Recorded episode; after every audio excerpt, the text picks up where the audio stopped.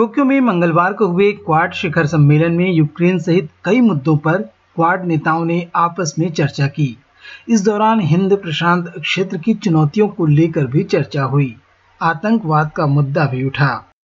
विदेश सचिव विनय क्वात्रा ने इस बारे में बताते हुए कहा।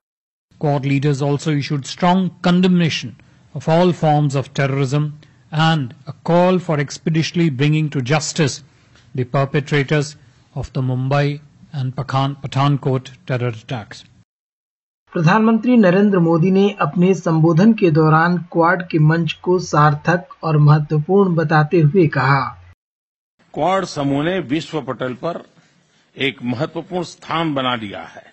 आज क्वाड का स्कोप व्यापक हो गया है और स्वरूप प्रभावी हो गया है। क्वाड इंडो पैसिफिक क्षेत्र के लिए एक कंस्ट्रक्टिव एजेंडा लेकर चल रहा है। इससे क्वाड की छवि एक फोर्स फॉर गुड के रूप में और भी सुदृढ़ होती जाएगी। क्वाड सम्मेलन के इतर प्रधानमंत्री नरेंद्र मोदी और ऑस्ट्रेलियाई प्रधानमंत्री एंथनी अल्बानीज के बीच द्विपक्षीय वार्ता हुई। इस दौरान क्या कुछ हुआ ये बताते हुए विदेश सचिव विनय क्वात्रा कहते हैं। द्विपक्षीय संबंधों के जितने भी आयाम हैं हर पक्ष पर लगभग बहुत ही सकारात्मक वार्ता हुई। प्रधानमंत्री जी ने नए ऑस्ट्रेलिया के नए प्रधानमंत्री को उनके इलेक्शन विक्ट्री पे शुभकामनाएँ दी बधाई दी। वार्ता जैसे मैंने कहा महत्वपूर्ण थी सकारात्मक थी और लगभग द्विपक्षीय संबंधों के हर हर क्षेत्र पे उसकी केंद्र थी। आ, मैं कुछ क्षेत्रों के नाम आपको बता भी सकता हूँ। Education for example people to people ties and culture sports renewable energy and manufacturing partnership in the field of defence naturally trade technology and investment, which is a standard pool for it.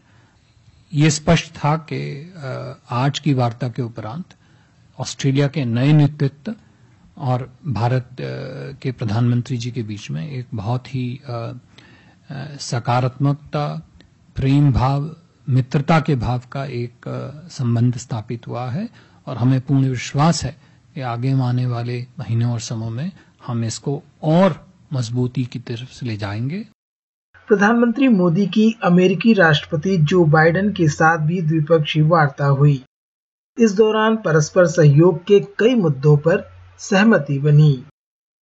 और अब बात भारत के घरेलू राजनीति की। भ्रष्टाचार के आरोप के बाद पंजाब के स्वास्थ्य मंत्री डॉक्टर विजय सिंगला को न केवल पद से बर्खास्त कर दिया गया है, बल्कि उन्हें गिरफ़्तार भी कर लिया गया है। मुख्यमंत्री भगवंत मान ने स्वयं भ्रष्टाचार के आरोपों की जाँच करने के बाद यह कड़ा फैसला लिया। दिल्ली के मुख्यमंत्री अरविंद केजरीवाल ने पंजाब के सीएम भगवंत मान की सराहना करते हुए विरोधी पार्टियों पर तंज कसा है। विपक्ष कह रहा है, देखो देखो, सरकार बनने के दो महीने में इनके लोगों ने भ्रष्टाचार करना शुरू कर दिया। ये सारी पार्टियाँ भ्रष्टाचार करती हैं, पहले दिन से ये लोगों को लूटना चालू कर देते हैं, रोज लूटते हैं, पर दुनिया के दुनिया के इतिहास में ये पहली बार, पहली सरकार है, जो पता लगते ही सख्त से सख्त एक्शन लेती है, चाहे गुनाह करने वाला अपना ही क्यों ना हो। करप्शन देश के साथ गद्दारी है, भारत माता के साथ गद्दारी है। कुछ भी बर्दाश्त कर लेंगे, लेकिन भारत माता के साथ गद्दारी बर्दाश्त नहीं करेंगे। गर्दन कट जाएगी, लेकिन देश के साथ गद्दारी कबूल नहीं है। ना गद्दारी करेंगे, ना किसी को करने देंगे। भाजपा ने आम आदमी पार्टी को महाभ्रष्टाचारी बताते हुए उस पर हमला बोला है।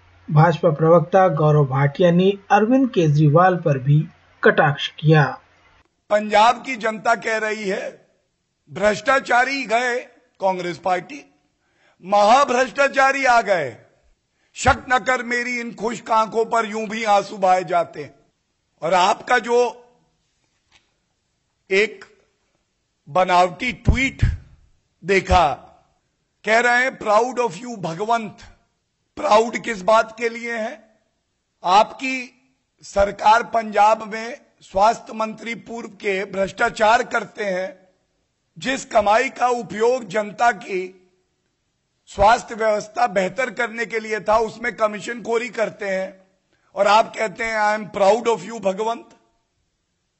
और फिर आप लिखते हैं your action has brought tears to my eyes Bharat में महँगाई की मार से आम लोग परेशान हैं। अब सरकार महँगाई को थामने के उपायों पर काम करते हुए नज़र आ रही है।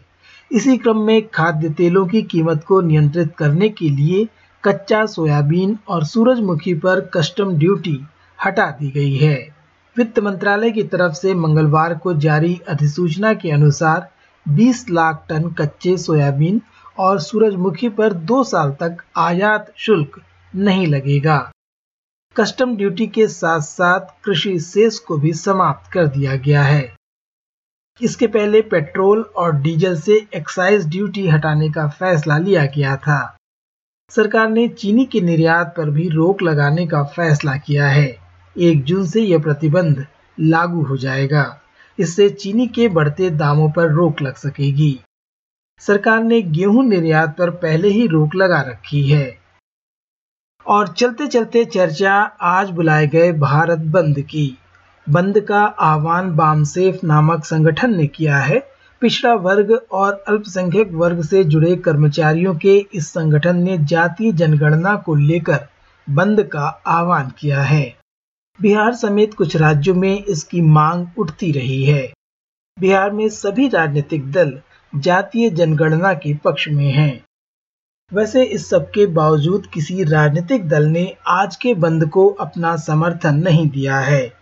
खुद बामसेफ का भी देश में कोई बड़ा आधार नहीं है। भारत से आज की रिपोर्ट में बस इतना ही। मैं विश्वरत्न एस रेडियो की हिंदी सेवा के लिए।